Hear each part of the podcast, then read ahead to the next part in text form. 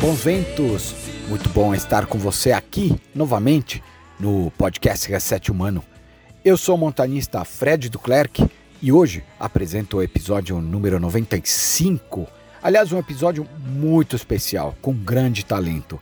E o tema é Filmmaker de Montanha um olhar entre o céu e a terra. Acompanho há alguns anos todo o talento do meu convidado, que é o Gabriel Tarso. Excepcional olhar através de suas imagens em filmes e fotografias de montanha. O podcast Reset Humano tem as portas abertas para grandes fotógrafos de montanha no Brasil. Já trouxemos outros nomes de grande expressão, como por exemplo o Abel Walsh, Samuel Oscar e o Felipe Lombardi, todos com um olhar muito especial. Hoje vamos conhecer melhor o Gabriel Tarso, através de seus pensamentos, visão de mundo e sua história inspiradora. Gabriel Tarso é um artista e montanhista que há mais de 10 anos documenta pessoas, paisagens e acontecimentos pelo nosso planeta Terra. Ele é cria de uma das grandes paixões que tenho no Brasil, que é a Serra da Mantiqueira. Você conhece? Se não conhece, tem que visitar aqui no Brasil. Ele é um fotógrafo, super, aliás, fotógrafo e um grande filmmaker. Como ele mesmo diz, ele cresceu abrindo a janela da sua casa e vendo aquela cadeia de montanhas que tem Marins Itaguaré e a Serra Fina. Mas através de seu olhar, e pelas suas lentes acompanhou vários, vários montanistas e personalidades onde registrou grandes conquistas de vários nomes do esporte outdoor em diferentes cantos do nosso planeta, como por exemplo, Etiópia, Tanzânia, Rússia, Cordilheira dos Andes, Alasca, Havaí, até chegar recentemente agora, em maio de 2021, ao topo do nosso planeta, no Everest, Tarso viaja nosso planeta com seus fiéis companheiros, equipamentos de fotografia e filmagem nas costas. E de uns anos para cá, descobriu uma nova paixão, a música. Eu duvido que você tenha descoberto essa paixão. Essa paixão sempre esteve com você. Simplesmente abriu mais seu coração para a música, onde ele diz que é seu verdadeiro descanso. Por isso, Sempre que possível, ele divide o espaço na mochila entre a câmera e a sanfona, suas companheiras de jornada nas horas válidas. E como ele costuma dizer, se perguntarem a ele o que faz da vida, com certeza aos risos ele vai responder: toco sanfona. Sem dúvida, música e fotografia são grandes paixões e minha também que sempre me acompanharam pela América do Sul e no Brasil aqui especificamente, país que eu moro. Este episódio tem o apoio da Coros Brasil e Dr. Shape. Coros é uma marca americana de relógios GPS multiesportivo com alta tecnologia e qualidade. A Dr. Shape é uma empresa que atua há 19 anos no mercado, sendo a maior rede de franquias especializada em suplementos alimentares e artigos esportivos da América Latina. Aqui, no projeto Reset Humano, a história é contada a partir de histórias de vida, como a de Gabriel Tarso, que vamos ouvir hoje. Você pode conhecer nosso trabalho, os âncoras do podcast Reset Humano e os nossos valores através do nosso site podcastresethumano.com.br. Visite Gabriel Tarso meu grande amigo, muito obrigado por aceitar participar do podcast Reset Humano. Olha, eu estou muito feliz. Acompanho o seu trabalho há muitos anos e reconheço uma gigante, mas muito grande, a qualidade do seu olhar. Olá a todos, meu nome é Gabriel Tarso, sou fotógrafo, cinegrafista, documentarista é, sou músico, sou sanfoneiro e amante das montanhas. É, cresci aqui na Serra da Mantiqueira, que é o meu lugar no mundo, né? Meu, o meu canto no mundo. E gostaria de agradecer a participação no podcast Reset Humano. e falar um pouquinho sobre a importância de projetos como esse, que são projetos que visam é, o crescimento, né, principalmente interno de cada um, né, as reflexões que trazem à tona é, assuntos é, em comum entre amantes de montanha, amantes de esporte. Então é um, é um projeto que, que é bom para todo mundo, né, que tem é, um valor né, muito importante para a nossa sociedade de montanhistas, de amantes do esporte ao ar livre.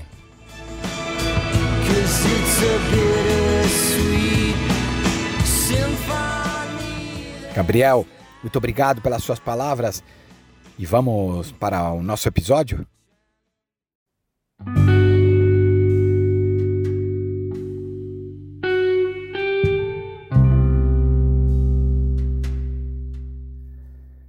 Tarso, e já de cara, quero te fazer essa pergunta. Como é ser filmmaker de montanha? Quando criança, você imaginava subir montanhas, capturar imagens belíssimas através de suas lentes?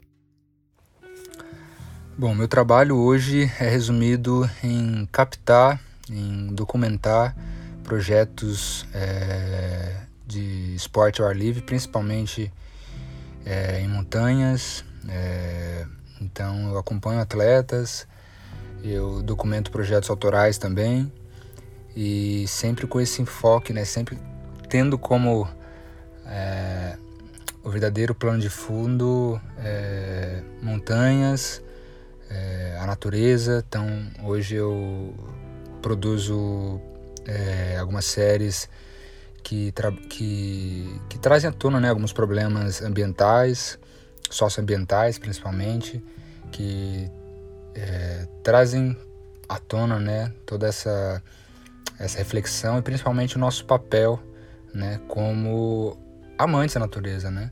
Então, uma ideia que sempre me, me acompanha muito né, e que eu tenho muito carinho em compartilhar é sobre essa nossa relação de troca né, com a natureza. Então, ela precisa ser uma relação muito saudável, né? ela precisa ser uma relação muito equilibrada, né?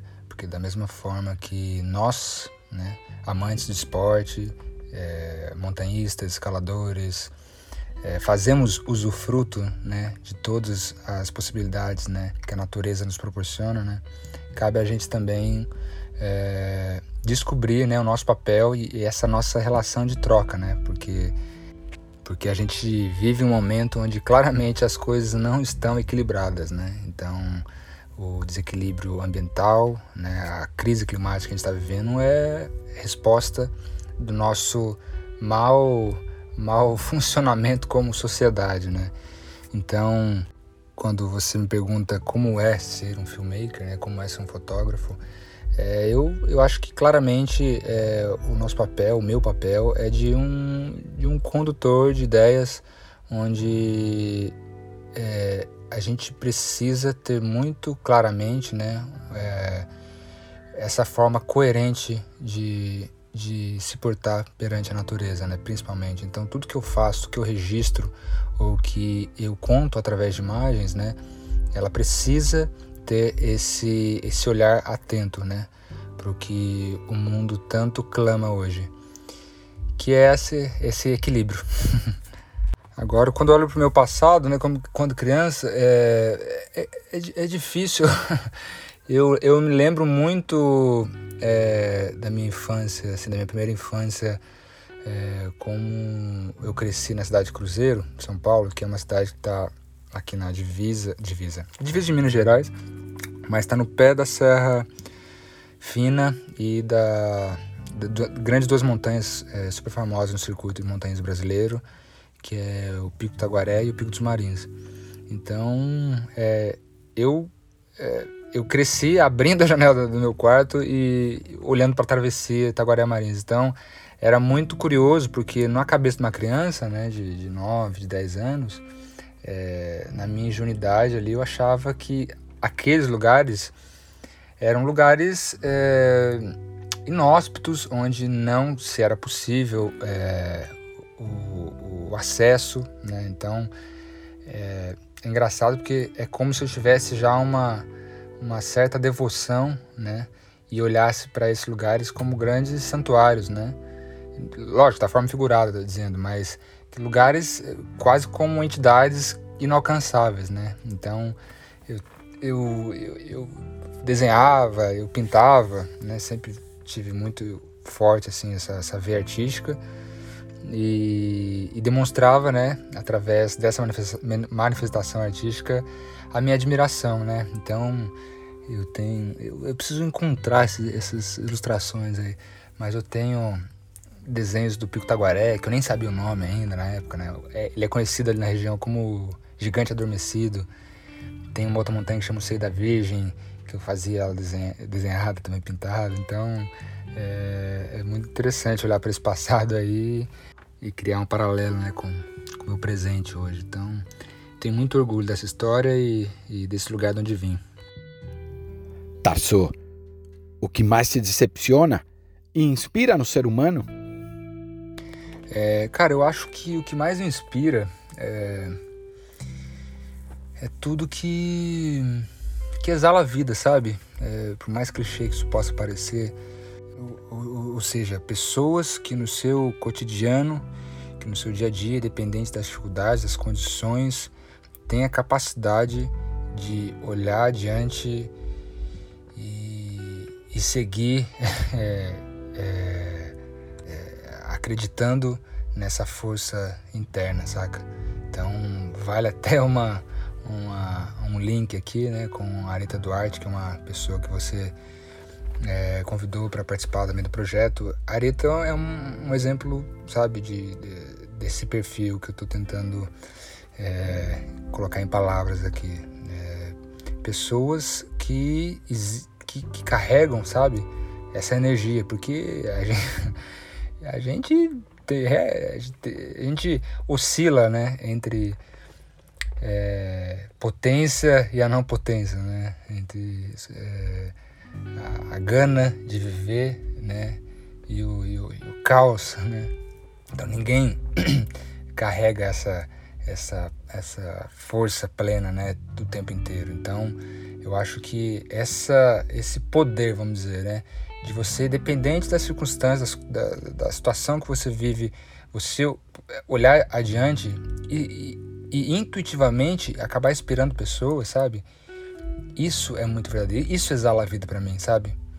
Então, então, então é, se eu for pensar é, o oposto disso, você perguntou o que decepciona, né? Mas o que me decepcionaria, decepcionaria é olhar para o oposto disso, né? O que não exala a vida, né? Inclusive, assim, pessoas às vezes que usam desse artifício, sabe, para se promoverem, para se promover, né?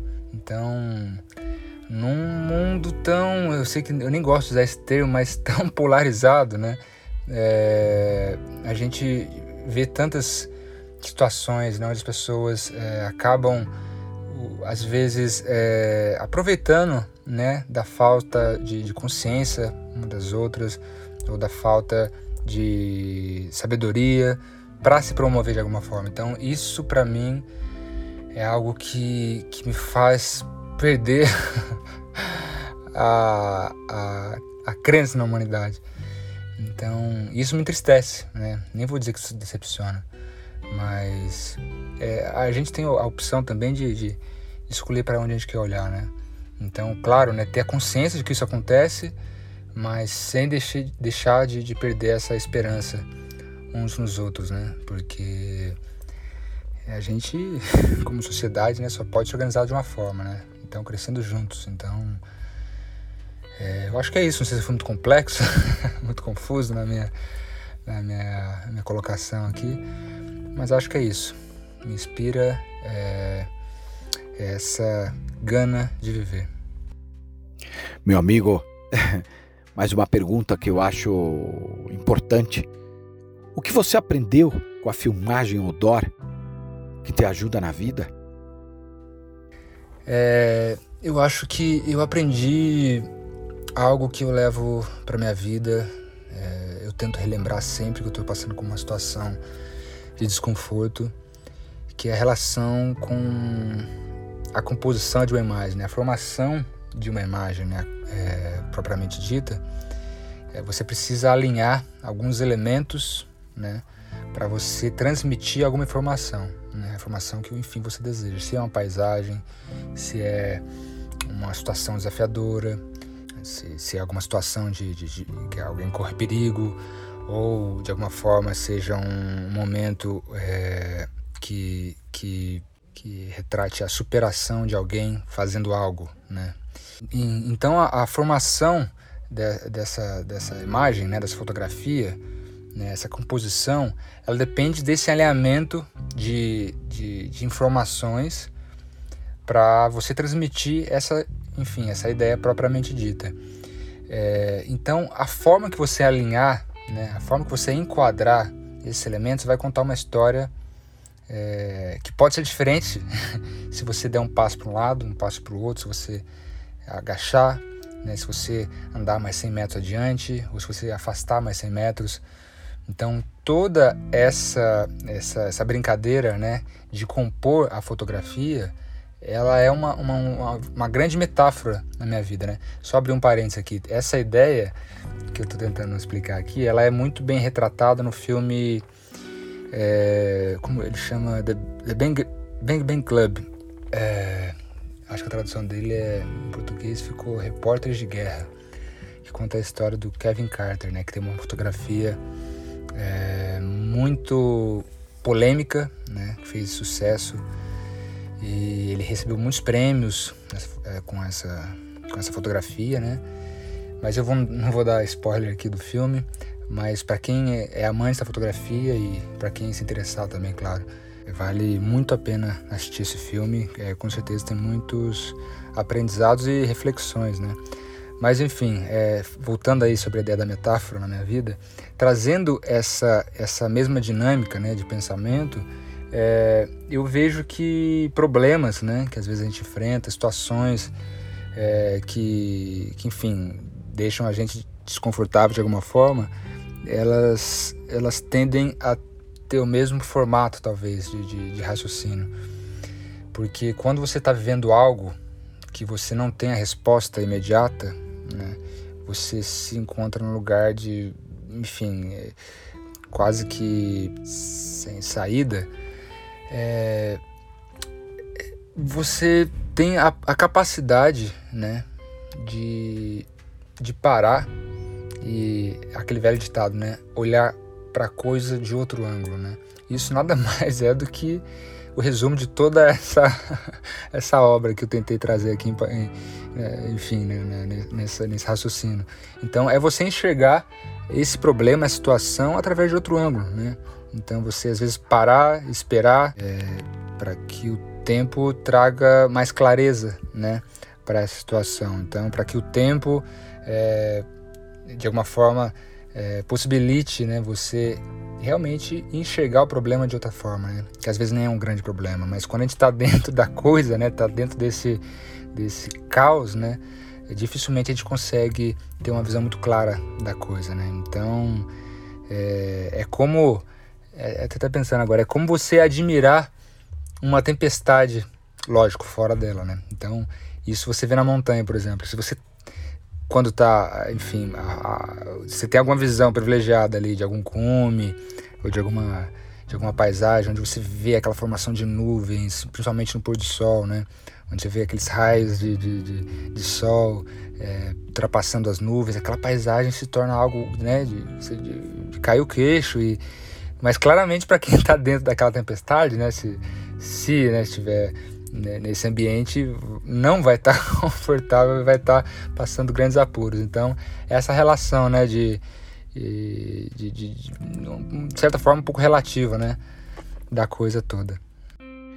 Confesso que tenho enfrentado alguns medos vivendo em cidades que nunca percebi quando estou numa expedição. E com isso, me leva à reflexão que as pessoas têm muitos medos.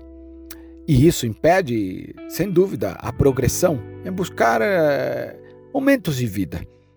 Eu já me demiti sem ter emprego e viajei para uma aventura só com a passagem de ida e sem tempo de volta. Te pergunto, quando foi a última vez e saiu da sua zona de conforto? Cara, eu acho a relação com medo é um assunto muito, muito profundo e que eu me interesso muito porque a gente tem, né, a gente é ensinado né, numa sociedade é, de uma forma muito equivocada né, essa relação com o medo. Né? Então, eu pelo menos fui ensinado, né? Eu, fui, eu consumi informações, né? Seja por, por por referência de, de, das pessoas que me educaram, né, filmes, que o medo ele está relacionado a uma quase que uma fraqueza, né? E, e, eu acho que não é, né? O medo ele é algo muito real e muito latente. E no meu caso, eu, eu encaro isso como um, um, verdadeiro termômetro, né? O medo ele é o, o, o, sentimento essencial né, para você saber a hora de você regredir né, ou de você progredir, no caso.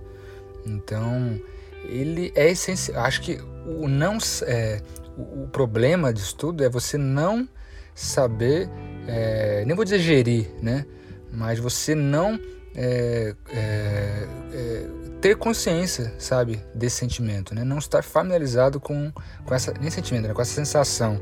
Então, eu acho importantíssimo essa relação com medo. Eu acho que a gente o, o, o, é, vamos dizer assim, o grande problema, né, é a falta de consciência, né, e de familiaridade com os nossos sentimentos.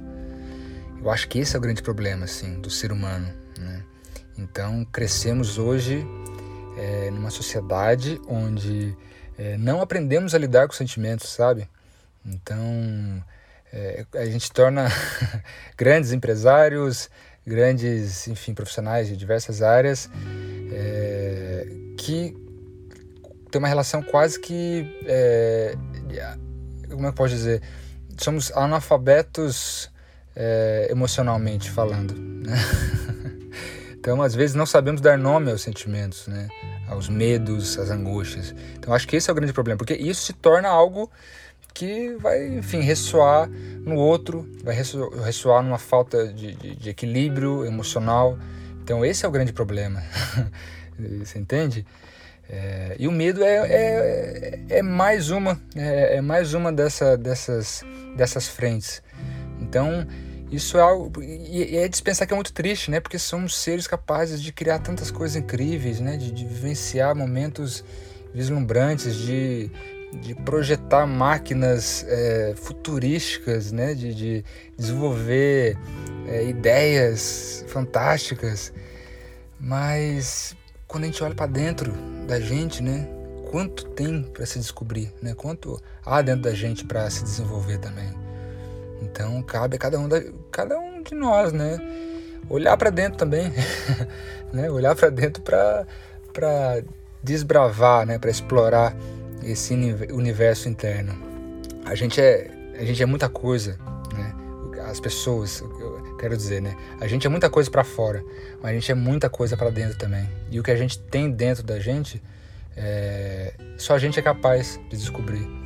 Então, a importância de a gente olhar para esses, esses sentimentos, né?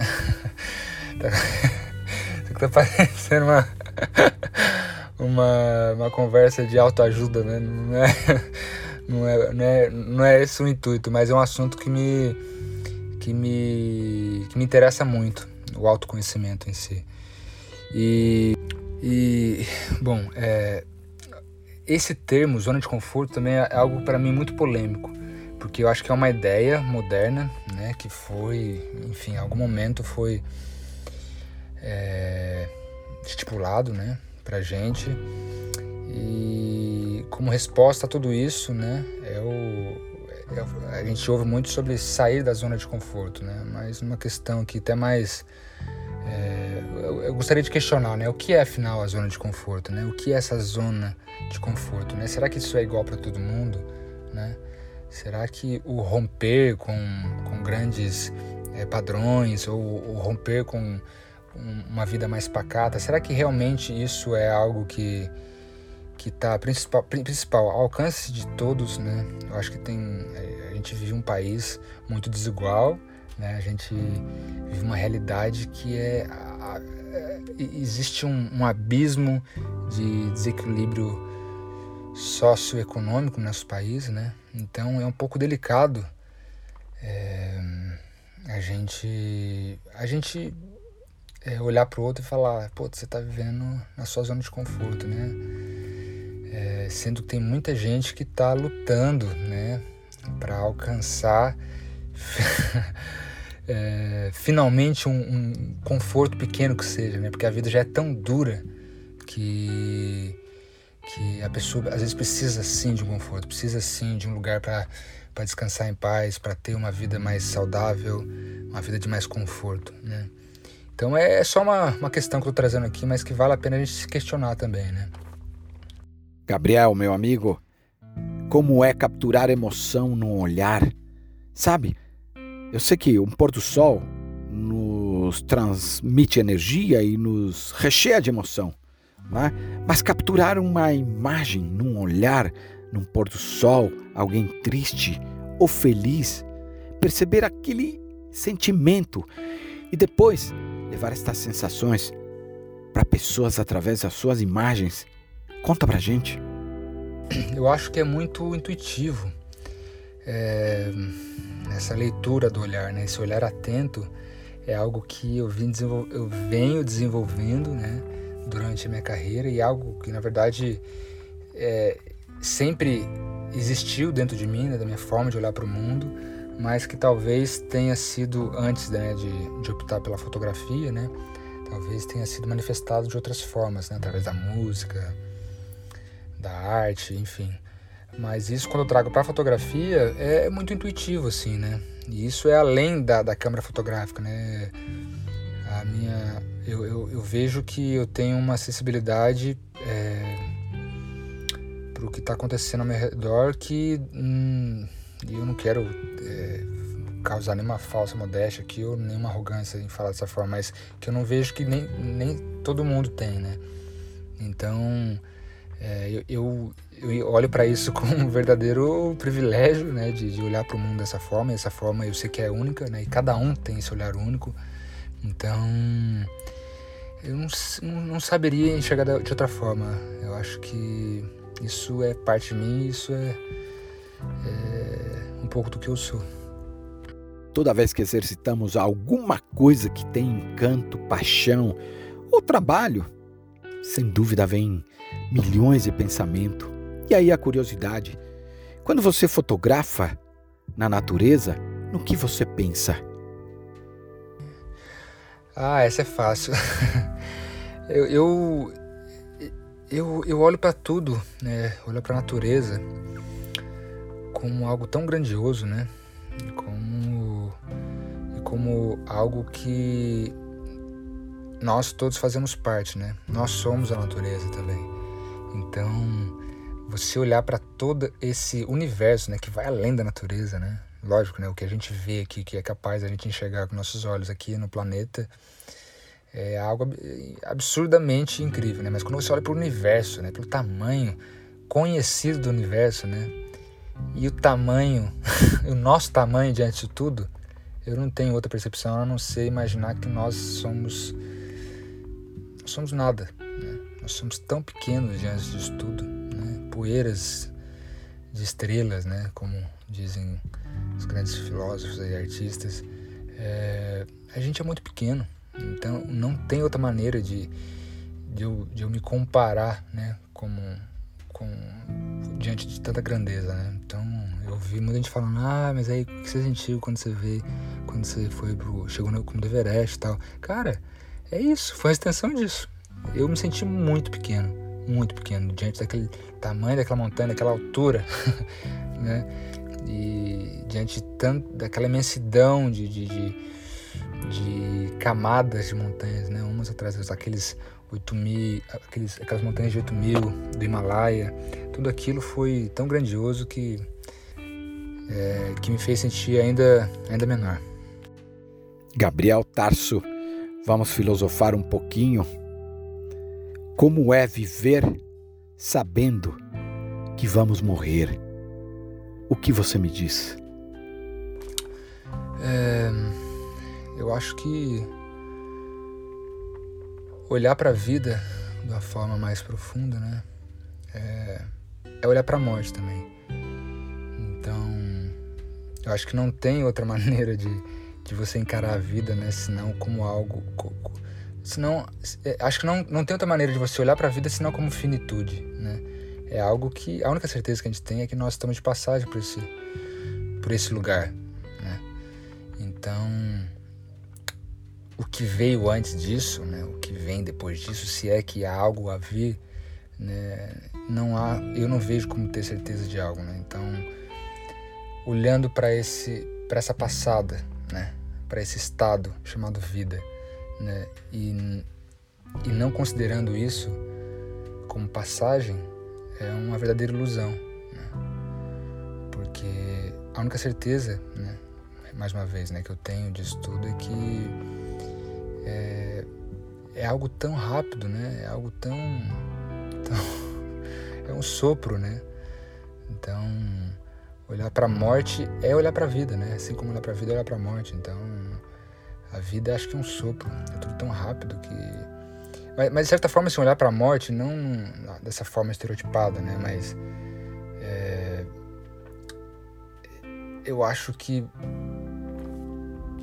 olhar, é, encarar a morte como, lógico, né? O que é oposto à vida, né? Como um estado de não vida, né? A ausência de vida é um grande convite para a gente refletir sobre a nossa, o nosso estado né, de que, que nos mantém vivo aqui, né? É basicamente você olhar para o presente. Acho que é, é, isso. Eu dei muitas voltas aí, mas acho que é essa. Estou tentando fechar a ideia. Eu acho que eu consegui aqui.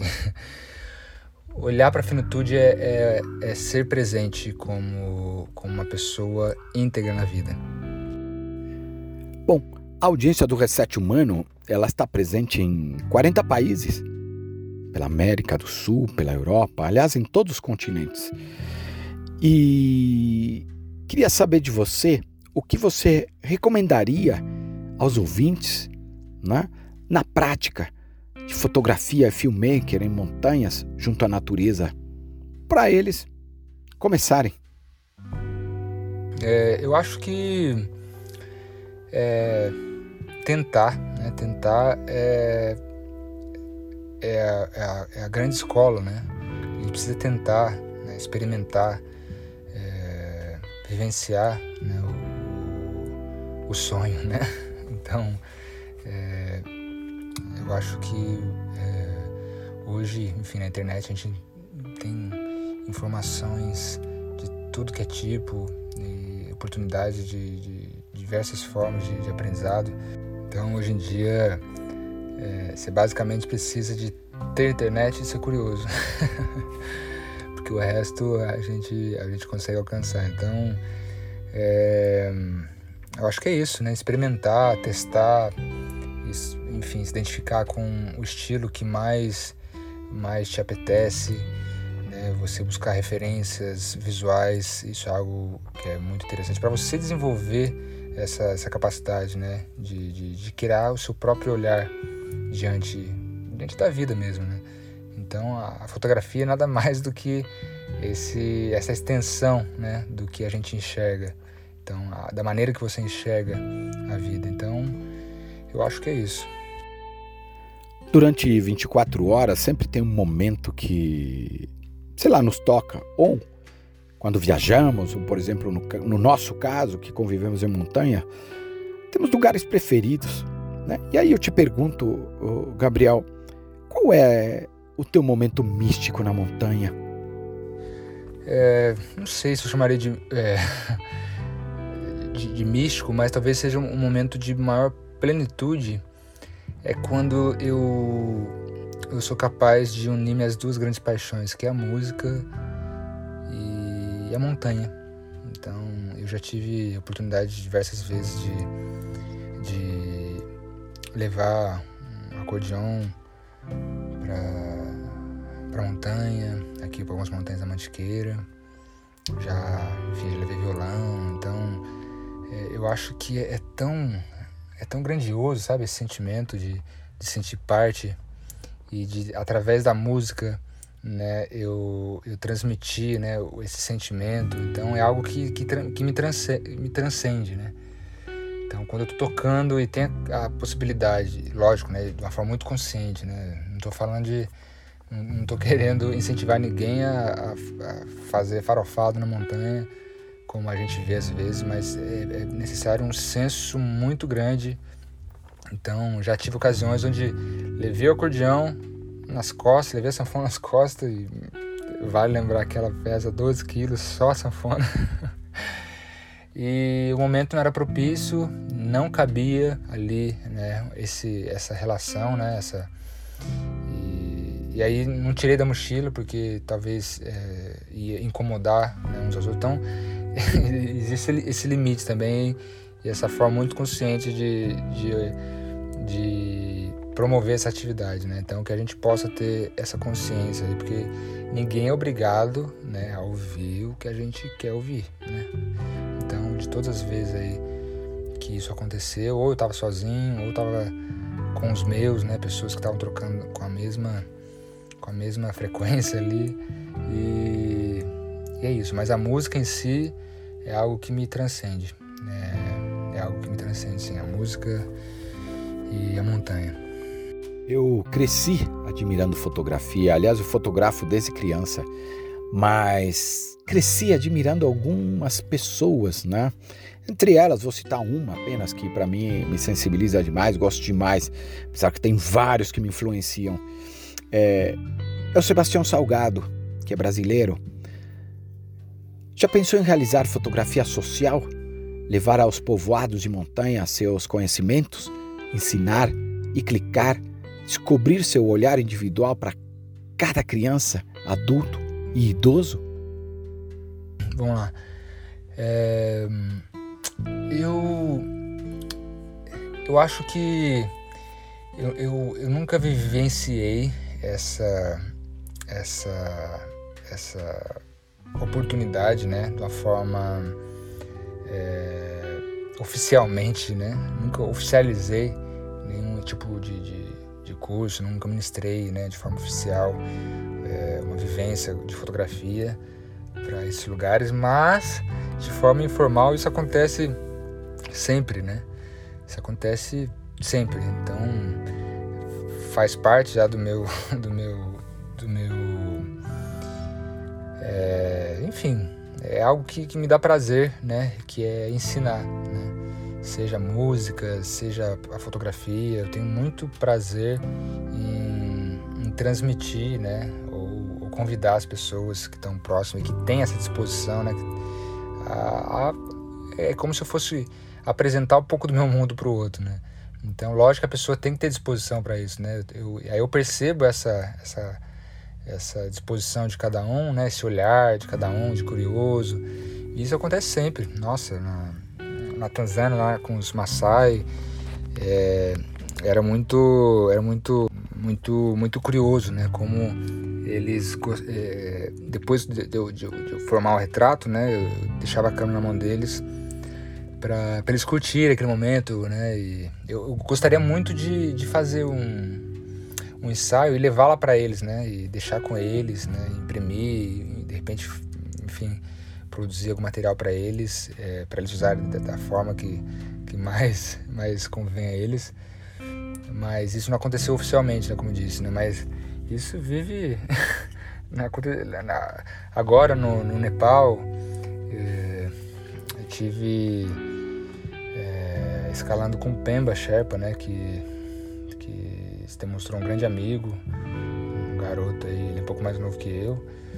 E ele estava é, testando a nova câmera né, que ele ganhou na, na primeira expedição. Então ele, ele, ele sempre demonstrou é, muita vontade né, pela, pela fotografia. Né? E ele tem já um olhar. É interessante isso, né, como às vezes as pessoas já têm um olhar mais afinado. Assim. Talvez pelo tanto de informação que já foi, já foi acumulando né, diante da vida, né, diante do que absorveu. Né?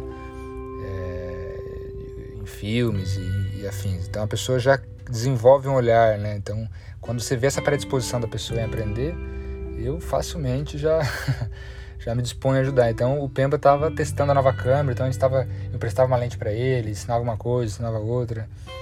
E isso é muito natural. Na, na Etiópia, eu lembro que teve um momento muito marcante também, onde estava ali na divisa de, um, de uma zona, nossa, uma zona é, é, muito perigosa, né? Onde é, tinha soldados do exército ali que estavam em prontidão 24 horas, né? Num clima muito tenso ali de, de, de qualquer ameaça, né? E, e aí, no momento assim de descontração, eu olhei para a cara de dois soldados, assim, olhava pra minha cara, eu vi que ele ficou meio curioso, olhando para a câmera, assim. E eu tentando falar com eles, ele tentando falar comigo, deixei a câmera na mão de um. e aí o outro começou a fotografar e pirou. E é, pena que não tem mais contato, né? Foi uma, uma, uma, uma troca tão rápida ali. E às vezes fico pensando, né? Como seria se esse cara tivesse a oportunidade que eu tenho, né? A oportunidade que eu tive no passado, né? De, de viver uma... De, de, ter educação, né? De ter uma vida de qualidade, né? E, e tô dizendo, né? Pra dizer, né? Pessoas na Etiópia, na sua grande maioria, vivem na miséria, né? Então, é, é, é como se, se eu fosse dizer, né, eles têm prioridades mais importantes do que, enfim, ter um hobby, né? Então, isso é o que eu vi ali, né? Quando eu viajei para Etiópia, é, fiquei ao lado de, de crianças de 14, 15 anos que andava armada e faziam bicos, né? No, como segurança. Então, é uma, uma realidade muito surreal que, que eu pude ver de perto, né? E que é algo muito triste ao mesmo tempo, né? Mas enfim, é, para responder essa pergunta, sim, é algo que me que, que passa por mim, né? Esse desejo de, de, de ensinar, né? Gabriel, que pessoa teve o maior impacto na sua vida? É, eu acho difícil, né, colocar o nome de uma pessoa, mas certamente os meus pais né, tá no topo dessa lista porque, bom, meu pai foi o homem que, que dedicou a vida, né, ele é o homem que dedicou a vida enfim, educar é, seis filhos, tenho cinco irmãos, então é a pessoa que, né, de, de grande responsabilidade aí, por ser quem eu sou, né? Se eu tive educação, se eu tive oportunidade de de ter uma, uma boa infância, né? De viver tudo que eu tinha que ter vivido quando pequeno e de, e de experimentar o que eu experimentei foi porque os meus pais me proporcionaram isso, né? Minha mãe também é uma mulher que também como meu pai dedicou a vida à família, então eu devo muito a esses dois e, e sou muito grato né? Muito privilegiado de ter essa educação que eu tive. Mas trazendo para um, para um, um circuito, né? Para para essa realidade, né? Enfim, para essa esfera é, que eu vivo, que é a montanha. É, tem diversas pessoas que, que, que me, me, marcaram, né? Passaram pela minha vida e, e foram muito importantes, como o Paulo Parofis, né? uma pessoa que me, que me ensinou muito. É, eu tinha uma grande admiração. Né? Ele acabou falecendo em 2014 e que a morte dele mexeu muito comigo né? e, e, me fez e me inspirou a viver muito dessa vida que, que eu almejei lá atrás. Né? Então, entre outros nomes, o Inácio Bianchi, que foi um grande professor na escalada, ele faleceu ano passado, né, quando eu estava lá no Nepal. Então foi uma pessoa também a quem eu, eu devo muito, muito aprendizado. Deixo aqui minha homenagem a ele. E entre tantas pessoas né, que, que, que fizeram parte e ainda fazem parte da minha vida. Agora uma pergunta. Aliás, recentemente você esteve também com a Areta, né, no topo do mundo, no Everest. E tenho feito essa pergunta a vários colegas nossos de montanha. Te pergunto: chegar ao topo do mundo te fez um ser humano melhor? É, eu acho que uma pessoa melhor não, né? Porque, é, na verdade, eu acho que a gente tem que a gente tem que buscar ser melhor todos os dias, né, Fred? Então, eu acho que todo dia eu tenho esse compromisso tá? comigo mesmo, né, de ser uma pessoa melhor. Mas olhando para a experiência do Everest, né, eu, eu poderia dizer que não só a experiência do Everest em si, mas é, a experiência da expedição vivida é, foi algo que, que é, possibilitou eu ser uma pessoa mais coerente, talvez. Na né? experiência que eu vivi, as situações que, que eu fui colocado, situações de prova né, com que eu, eu fui colocado quem foi colocado, né? Que eu escolhi estar, né? Sim, fizeram de mim uma, uma, pessoa mais, uma, uma pessoa mais coerente, né? Então, digo mais coerente porque a gente escolhe, né? A, a, em compactuar ou não com as situações que a gente é colocado no dia a dia. Então, quando digo ser coerente, é exatamente sobre isso, né? Sobre a gente acreditar que está fazendo a coisa que é correta. Além do seu olhar, quais olhares fotográficos de montanha você destacaria no Brasil? Nossa, é, putz, tantos nomes, né, de pessoas que e colegas de profissão que eu admiro, né, mas agora me vem em mente o Edson, né, o Edson Vandeira, que tem um trabalho impecável na Antártida, é, o Samuel Oscar, que é um filmmaker também, aqui da mesma região que eu, né, grande parceiro de montanha também, tem o, o Marcos Terra, que também vive aqui na Mantiqueira, tem um trabalho de astrofotografia impecável. Um, André Dib, um fotógrafo que me inspirou muito e me inspira até hoje, né? mas desde o começo da minha carreira. Um, Mar Marcelo Maragni, é um grande colega de profissão também, com quem eu já tive a oportunidade de dividir alguns perrengues. Tem um, um, grande amigo que ele é um puta fotojornalista que chama Daniel Marenco também, que tem um olhar com que eu vivo aprendendo muito. Então, enfim, né? Nem, nem vou estender muito porque eu vou deixar de falar muita gente aqui e não vai ser justo. Mas o Brasil tem grandes profissionais, grandes inspirações aí. Meu amigo Gabriel Tarso. Chegamos ao final do episódio. papo bom é assim mesmo, passa rápido, né? E, e, e esse bate-papo contigo tá num clima bom, tá dinâmico, tá gostoso de te ouvir. O que você gostaria de falar que eu não te perguntei? Ou que mensagem gostaria de deixar aos ouvintes dos 40 países que nos ouvem? Acho que, bom, agradecer a oportunidade de estar aqui, né, colocando minha, as minhas ideias, é, para todo mundo ouvir, para quem, quem se identifica também com as minhas ideias e quem também não se identifica nas redes sociais é, estão sempre abertas aí para colocar o papo em dia e, e tirar qualquer dúvida. Eu sou uma pessoa que adora aprender, né? Então a gente, a gente sempre há tempo para mudar de opinião, né? então se por acaso, né, se porventura alguém achar que faz sentido, por favor, me escreva, eu vou, eu vou ouvir, ler e conversar com o meu carinho. Obrigado, viu?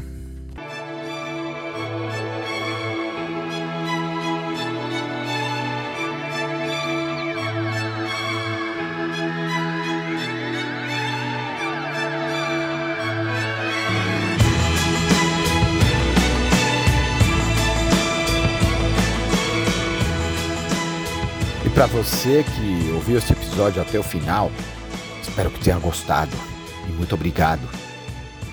E espero que também colabore com o pensamento de que juntos podemos colaborar com o próximo e também melhorar o mundo, mudar hábitos, melhorar nosso planeta. O podcast Reset Humano está presente nas redes sociais Aventure Box, Instagram, YouTube, LinkedIn e Facebook. É só procurar pelo Reset Humano. Também você pode procurar nas plataformas de áudio com o nome Reset Humano. Você quer receber o último podcast? Escreva pelo WhatsApp mais 55 11 98165 0990 com a palavra podcast, que sempre enviaremos o último episódio. O projeto Reset Humano tem o DNA no convívio com a natureza, na montanha, e visa desenvolver o ser humano, dando um reset, gerando aprendizado e conhecimento para desenvolver a sociedade, impactando de maneira positiva na natureza, em nossa casa no planeta Terra. Desejo a todos, nos 40 países que nos ouvem, uma excelente semana, muita luz, bons ventos e até o próximo episódio.